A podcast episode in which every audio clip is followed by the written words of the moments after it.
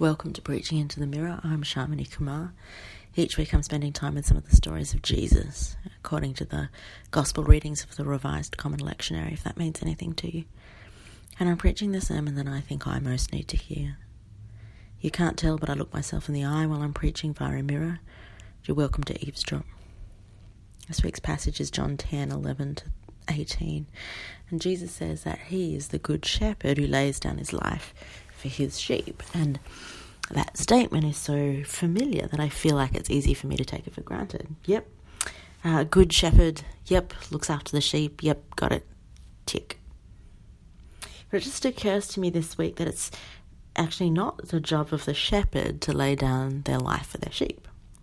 I mean, yes, the sheep are important. The sheep are um, a livelihood, a way of making a living, so they're uh, valuable. A sheep the shepherd might even feel some kind of emotional attachment to the sheep. But it doesn't seem right that even in the ancient Near East, people would be literally expected to literally lay down their life for their sheep. I mean, there might be dangers in caring for sheep, but surely if it came down to a choice between the life of the shepherd and the life of the sheep, the Good Shepherd would say, Well, look, there will be other sheep. Can't enjoy the financial rewards of shepherding if you're dead. Sorry, sheep, you've got the short end of the straw.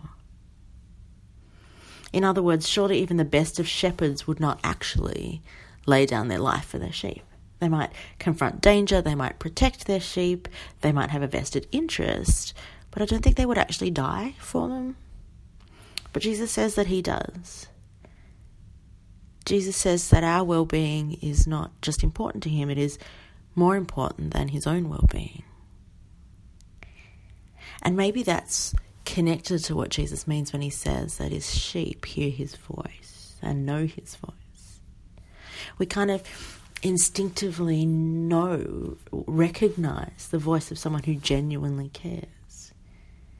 We, we know we, when we're hearing the voice of someone who has our own best interests at heart. We, we, we, we recognize, we're drawn to the voice of someone who loves and loves and loves us.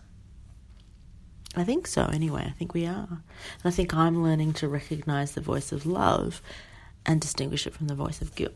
I'm learning to hear the voice of one who would lay down his life for me and distinguish it from the voices of self destruction. So I think that means that I am learning to hear Jesus. Amen.